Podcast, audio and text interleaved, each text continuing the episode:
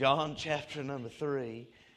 I want to begin, well, there's really just one verse that I'm going to look at, but I'm actually not even going to look at all of the verse.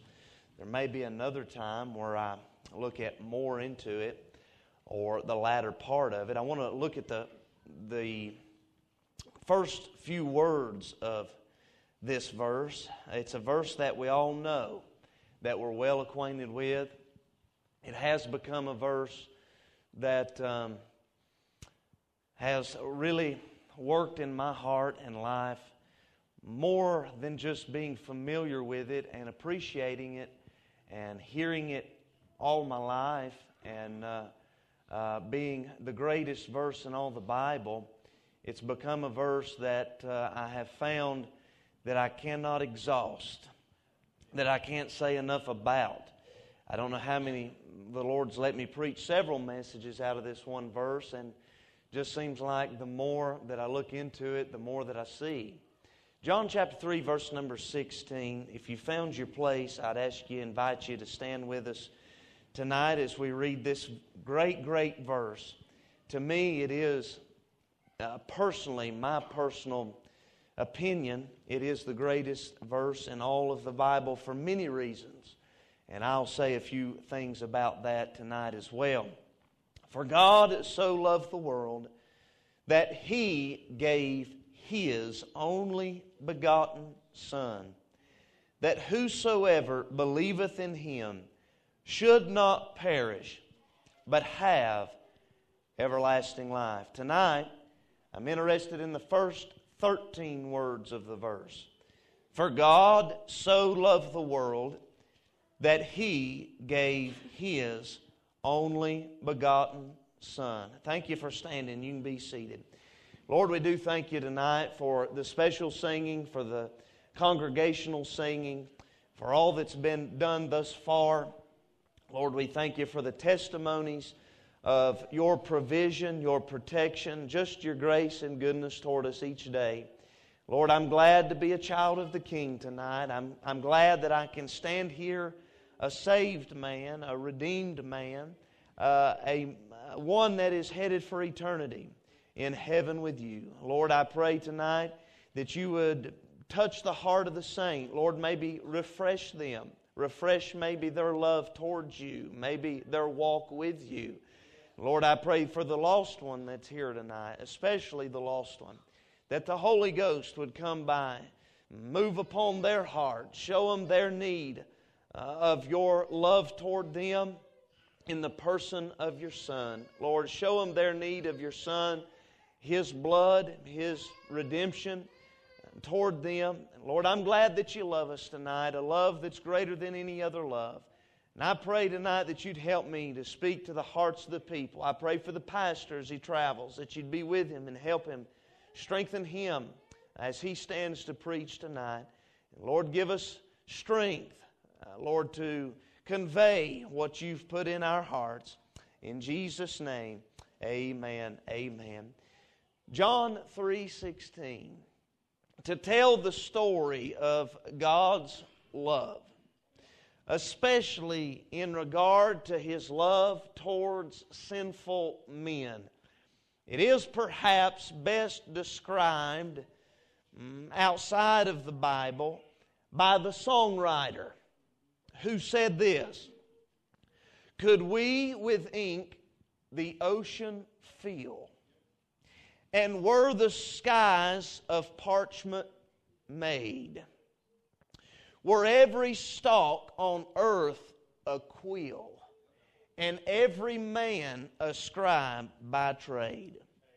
To write the love of God above, it would drain that ocean dry nor could the scroll contain the whole, though stretched from sky to sky. I would say that to describe the love of God, to give a definition of mm, by man's description, I would say that's a pretty good description of the love of God.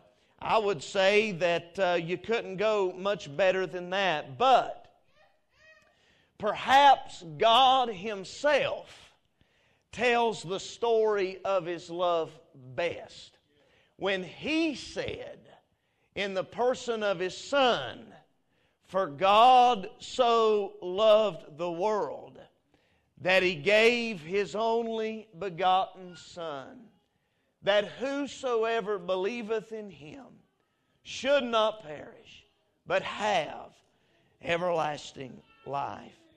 And in so many words, that is 25 perfect words.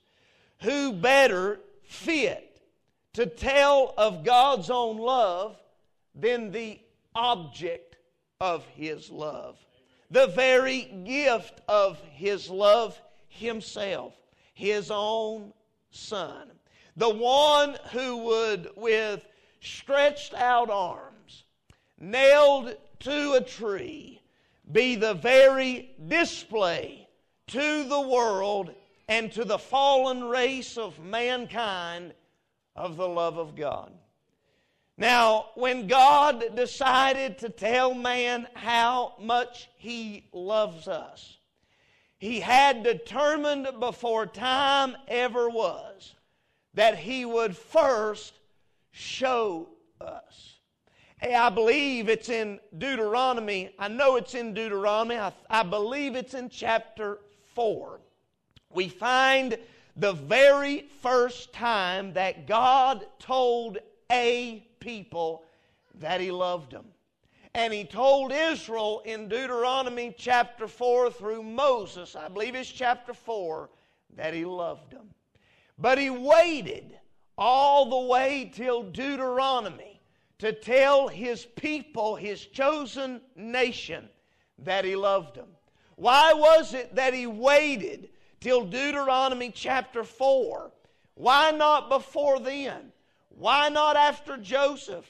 Why not after Jacob? Why not after Isaac? Why not after Abraham? Why not after Noah?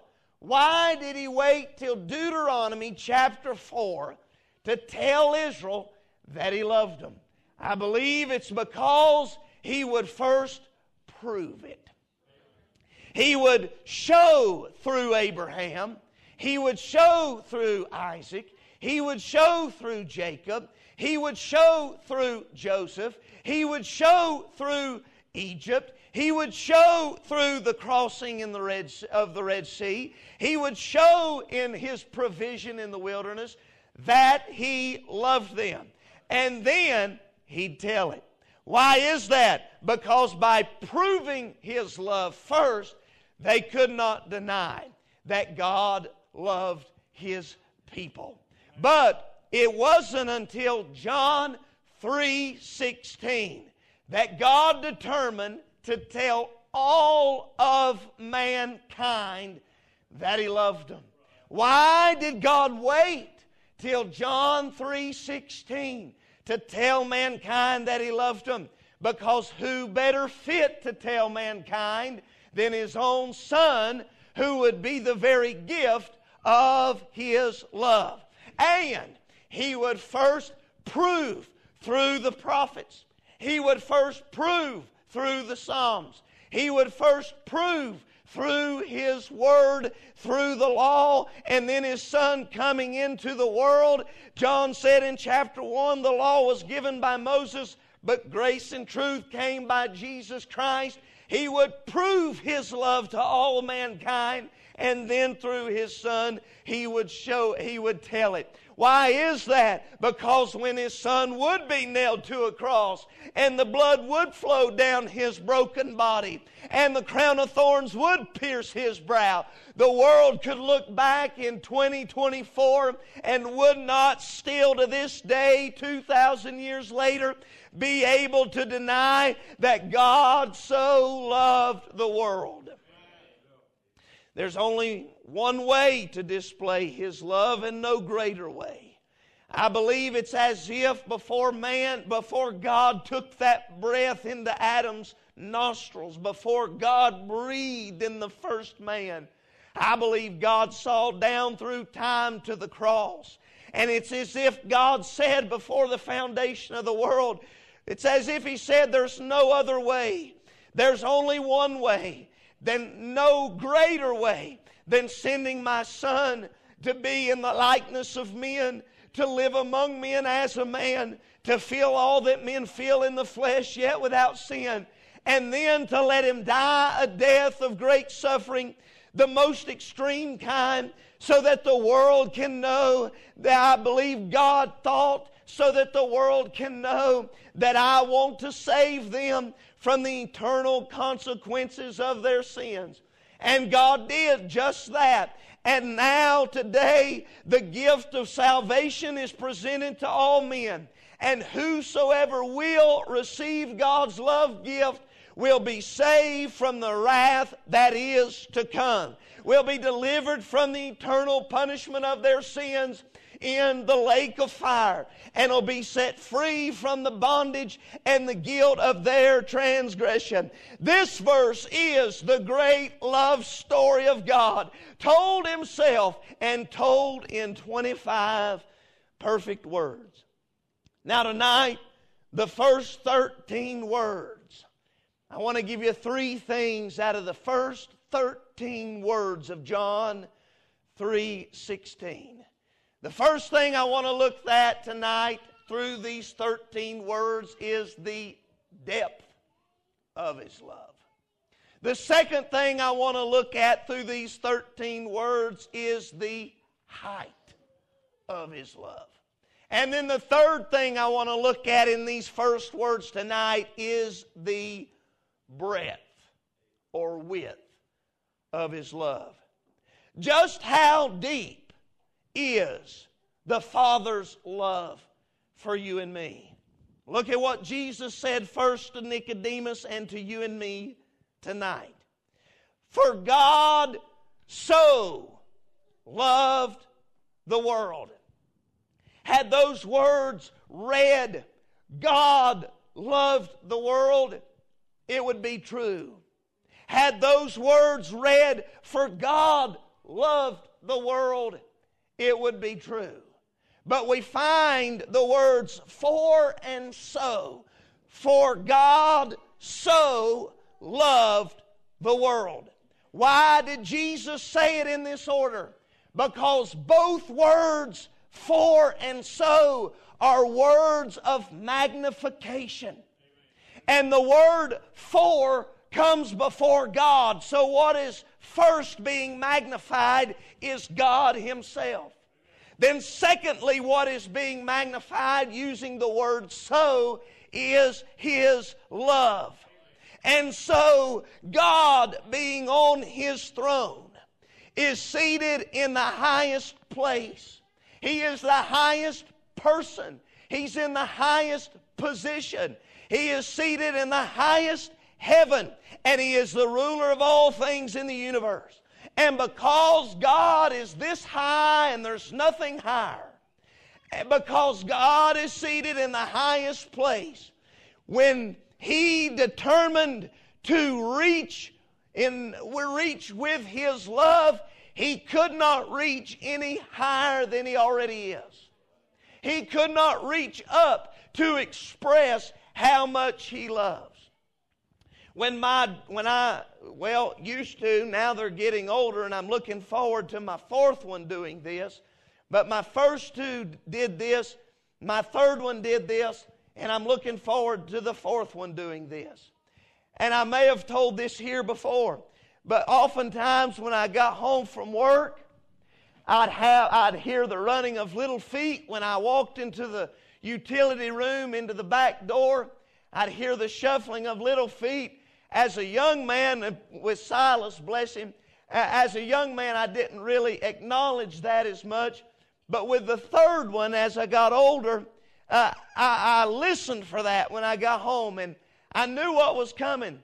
I'd hear the knob of the door begin to jingle, and then it would slowly turn open as she was on her tippy toes trying to turn it, and little Elizabeth would get the door open and would say, Dad, Dad, Dad, Dad, and would come running to me, reaching up. She would reach up because I am higher than her. But to express a love greater than she has for me, to express a love deeper than she could even understand being a little toddler, I reached down and would pick her up close to me. Well, that's the same God we serve tonight. He is so high that he couldn't reach up to express his love. But yet he wanted to express his love. He desired to express his love. And so the only way that our Heavenly Father could express his love is reaching down. The psalmist said in Psalm 113, verses 4 through 5, The Lord is high above all nations, and his glory above the heavens.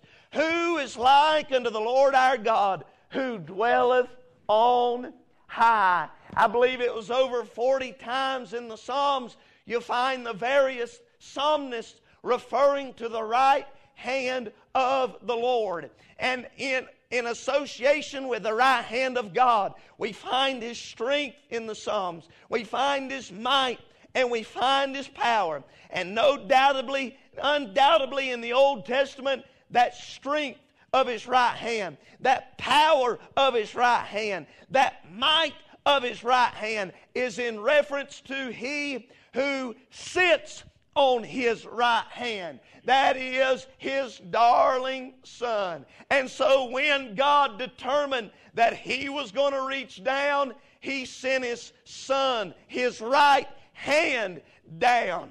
And he came down. He came way down. He went past the galaxies and the universe and the planets and the Milky Way. He went past all that. He passed the angels who were glorifying Him and magnifying Him. Holy, holy, holy is the Lord God Almighty. He went past all that and he went past the principalities and powers, the rulers of darkness, those fallen angels, and Satan himself. He didn't redeem them and he went past them and he came down, down, down, down. And he came down to where the lowest of all his creation dwelt. I'm talking about you, and I'm talking about me. I'm talking about sinful, wicked men. He came down to where we were,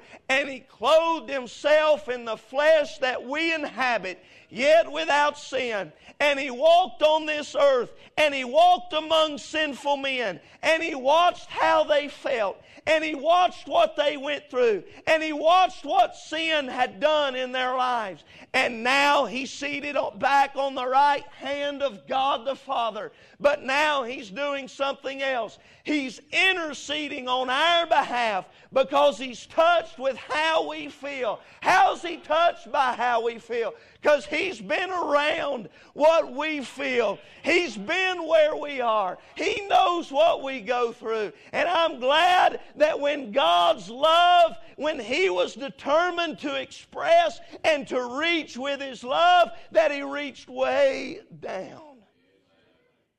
Talking about the depth of his love. What does this tell us of his of the depth of his love? The psalmist said, David understood this. David understood the concept of how low and wretched he was. He understood that only by the mercy of God that he wasn't cast to the lowest hell. When he said this in Psalm 86, I'll praise thee, O Lord my God, with all my heart, and I will glorify thy name forevermore. For great is thy mercy toward me. Thou hast delivered my soul from the lowest hell. And because God so loved you, and because God so loved me, his love reached to the lowest hell by his son suffering the wrath of the lowest hell. When he cried from that abandonment cry on the cross, Eli, Eli, Lama Sabachthani, that is to say, My God, my God, why hast thou forsaken me? And Christ suffered in your place and in mine as the direct result of God's love for you and me. That utter abandonment in the darkness on the cross. This was the cup of wrath that was due to you and me in hell that he drank himself. And by him, by him drinking himself of that cup, he showed to us how deep the Father's love for us, how vast beyond all measure that he would give his only son to make a wretch his treasure. How great the pain of searing loss. The Father turned his face away as wounds which mar the chosen one bring many sons to glory. Behold, man upon the cross, my sin upon his shoulders. Ashamed, I hear my mocking voice call out among the scoffers. It was my sins that held him there until it was accomplished. His dying breath has brought me life. I know that it is finished.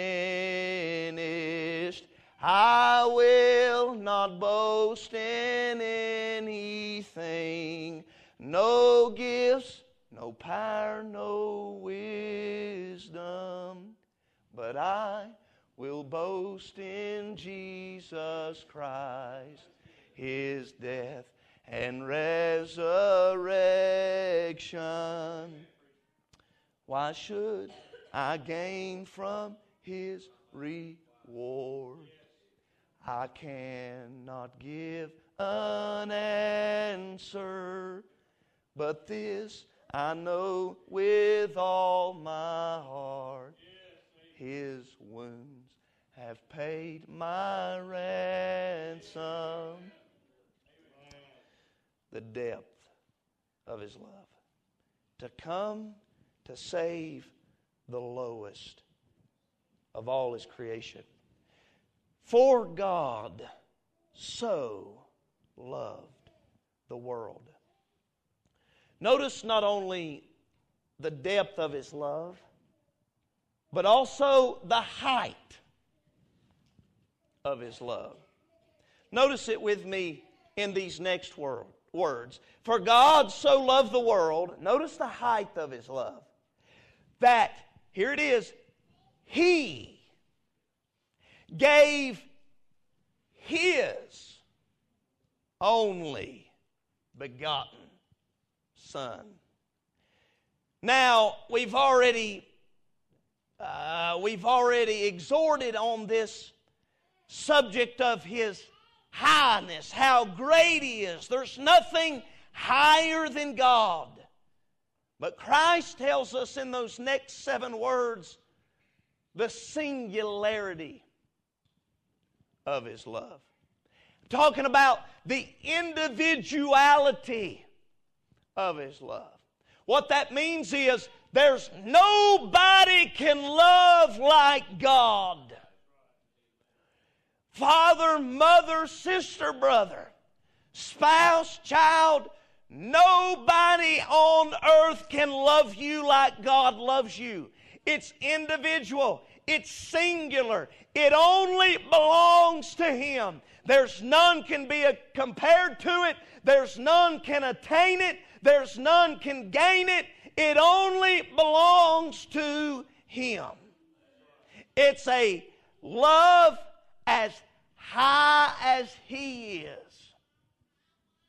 Therefore, because it only belongs to Him, it exceeds any other love you'll find. John said it like this in 1 John 4 We love Him because He first loved us. Had He not loved us, we would have never loved Him. I hear some say, Oh, I've just always loved God. No, you haven't. You may have loved the things that surround the things of God. You may have loved the atmosphere of church. You may have loved things associated to God. But the only way you can truly say that you really love God is if you have experienced His love for you. You see, He came to me with His love. I wasn't looking for God. I was on the run from God. I was in my sins. I was in my uh, own way, going my own direction, seeking my own, uh, my own things in life. But He came to me one day with His love. In this type of in this type of preaching, better than this preaching, but in this type of preaching, the preacher told me one day, he said, God loved me, a sinner. God loved me. And I couldn't grasp that. I couldn't, I couldn't grasp a hold of that, that God loved me. But He found me in the low condition I was in. He saw me exactly for what I was. No good had I done. No uh, sin had I done that could merit His favor. No sin that I had not done could have gained His favor toward me. No good that I could have done could have merited his love. There was nothing in me deserving of him to come to me in the condition I was in. So, why did he come to me? Why did he come to you? Why is maybe he coming to you tonight? Why did he even consider saving any of us? Simply because of what Paul said in Ephesians wherein in time past ye. Now listen, wherein in time past ye. That's not talking to everybody, that's talking to you. Wherein in time past ye. Put your name there. Walked. That's the direction you were headed. That's where you's going. It's not just talking about a physical walk, it's talking about the direction of your life. Wherein in time past, I like that past there. Past tense. He's talking to you that are saved. Walk according to the course of this world. That was your direction. According to the prince of the power of the air. That's after the devil, who was your first, who was the father first of you. According to the prince of power there, the spirit that now worketh in the children of disobedience. That's the crowd you was once affiliated with. Somebody used to say, well, they used to say, well, Jeffrey got in with the wrong crowd. Jeffrey got in with the wrong crowd. Nothing. Jeffrey was the wrong crowd. I was just as guilty as any of the rest of them. I was walking the same direction they was. Among whom also we had, among whom, that is that crowd, we all had our conversation, our, our, uh, our manner of speech, our conversation in time past in the lust of our flesh. What does that mean? Meaning time past, you, all you thought about, talked about was the things of the world. All you thought about and talked about was uh, what you wanted, where the direction you was going, the lust of our flesh, fulfilling the desires of the flesh and of the mind. All that you thought about was sinful things, pleasurable things to your flesh. That was your thoughts. Fulfilling the desires of the flesh and of the mind were by nature the children of wrath. What's that mean? It means you couldn't help it. Means you're by nature, you are a sinner, each and every one of us. Children of wrath, even as others. But hang on. But God. See, you wasn't seeking Him.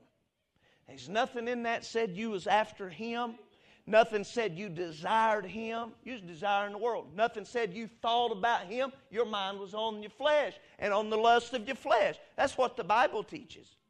But God, who is rich in mercy for His great love.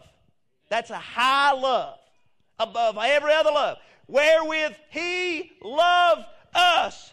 Oh, and this Oh, this touches me. Even when we were dead in trespasses and sin, even when we were dead in sins, hath quickened us together with Christ. By grace you were saved. That means God came to where you was. That means God met you where you was. That means God loved you as you were and He took you in as a sinner and He wiped off the filth and He set you in a new direction. He set your life in a new course after Christ.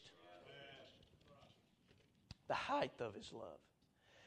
The only explanation of a love like that can only be that He loves you and me because it's who He is. John said in 1 John 4, and we have known and believed the love that God hath to us. God is love. He that dwelleth in love dwelleth in God, and God in him. You didn't choose one day to love God. The only way you can know His love is when you've experienced His love come and find you where you were in your sins and in your sorrows at a sinner. And then at that moment, God gave you the choice receive His love. It's the free gift. It's the free gift offered to all men. All men. And cleanse you in His sight. So, from the lips of the example of His love Himself, Jesus said before He ever went to the cross to Nicodemus, he gave His only begotten Son. It's no wonder when Nicodemus came to the cross. It's no wonder when Nicodemus came with Joseph to the cross that he found that even in its bloodied condition, even in its to- bones exposed, blood off his brow, swollen face from the thorns, no doubt, and from the blows, it's no wonder now think of this. Up to that point, Nicodemus is the only man ever heard John 3:16. It's no wonder when Nicodemus went up there with Joseph and, and laid down that cross, it's no wonder he desired his body. Because all Nicodemus could think about at that moment, I believe personally, was he gave his only begotten Son. All Nicodemus could think back to was the numbers in the wilderness. Whereas Moses lifted up the serpent in the wilderness, even so must the Son of Man be lifted up. All Nicodemus could think about was John, I believe, John 3.16 ringing in his head, ringing in his heart. And he found even his body in the bloody condition it was in to be precious because Nicodemus knew at that very moment that what Jesus had said way back yonder had come to pass and his love really was real and he really did love him. A sinner. Before you ever even took your first breath,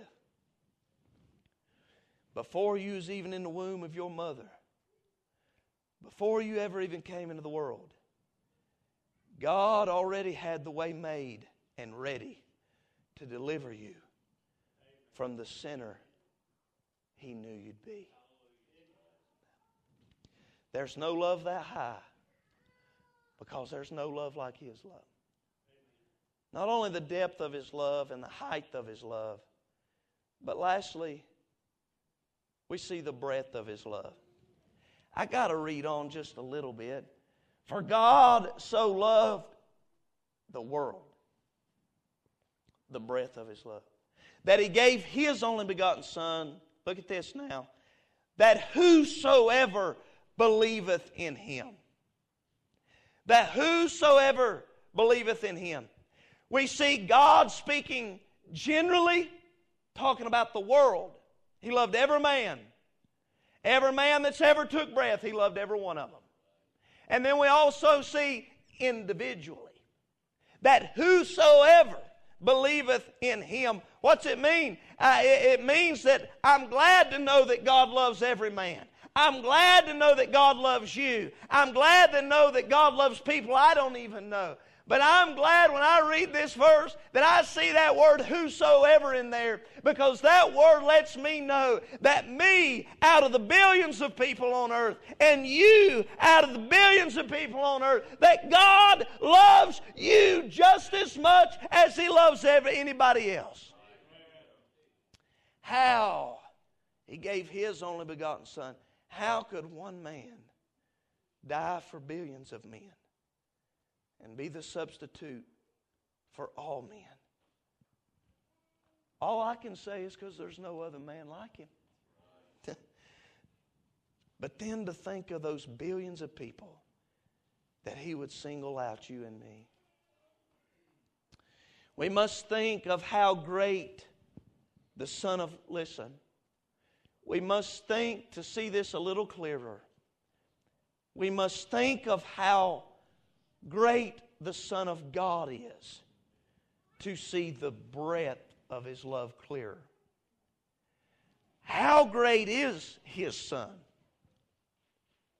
Well, Paul said it like this in Colossians 1 For by Him were all things created that are in heaven, that are in earth, visible and invisible whether they be thrones, that means all the nations, all the rulers of the nations, all the king, whether it be thrones or dominions, that's on earth, that's in heaven, principalities or powers, all things were created by Him and for Him. Sounds like the Son of God mm, is held in high regard to His Father that all things and that God created everything that is, He decided that it would all glorify the Son. All God's glory is wrapped up in His Son. That's pretty vast. That's pretty big. Everything that is in existence is wrapped up in his son. So, those two verses alone describe the breadth or the vastness of the glory of the Son of God. Hang on.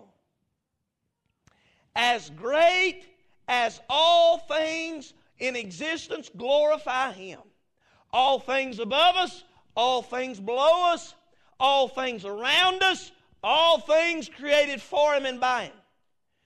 You wouldn't exist if it wasn't for Him. And yet, as great and glorious as He is, as great and glorious as He is, that all things are for Him and by Him, He wrapped up all of that glory in flesh. And He humbled Himself to take all that glory and majesty and be made in the likeness of sinful men. What does that say, preacher? What are you getting at about the breadth of his love? Well, I'm getting there. Hang on. I'm talking first about the breadth of his glory. In Luke chapter 4, when Jesus came back from being tempted in the wilderness by the devil, he came back to Nazareth. And the Bible said he was baptized in the Holy Ghost. And the Bible said, those in Nazareth said, after they heard his words, they said, Is not this Jesus, Joseph's son? Yet they saw him in the flesh, yet they didn't see all the glory that was in him. That's taking all of that glory and putting it in flesh. What's that got to do with the greatness of His love? I'll tell you what it's got to do with it. God took that very glory and flesh and He nailed it to a tree.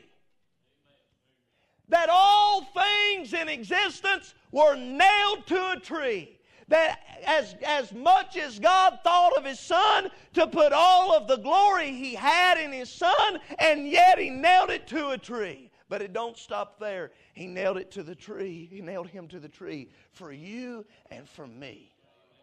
Say, preacher, what's that say about his love, about the breadth of his love? It tells me that the greatness of his love must be for us, must be greater than the glory he had for his son. I don't understand that. I don't understand that. But he must love us more than he loves his glory. Isaiah said, He hath no form nor comeliness when he was on the earth. That's the Lord Jesus. And when we shall see him, there is no beauty that we should desire him. That's outwardly. He is despised and rejected of men, a man of sorrows, acquainted with grief, and we hid, as it were, our faces from him. He was despised, and we esteemed him not. All the glory and the grandeur of God was wrapped up in the flesh of a man.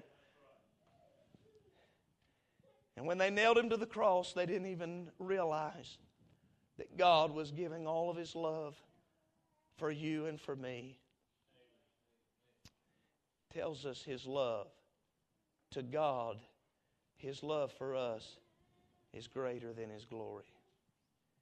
And when God gave him to the cross in your place, he wasn't just giving his son, he was. I hope you understand what I'm fixing to say, which that's the greatest thing he, he was giving everything to the cross. He was giving the best he had. It's no wonder Peter said, Silver and gold have I none, but such as I have give I thee. Talking about the salvation he had. Listen, tonight I'm done with this. There's nothing else.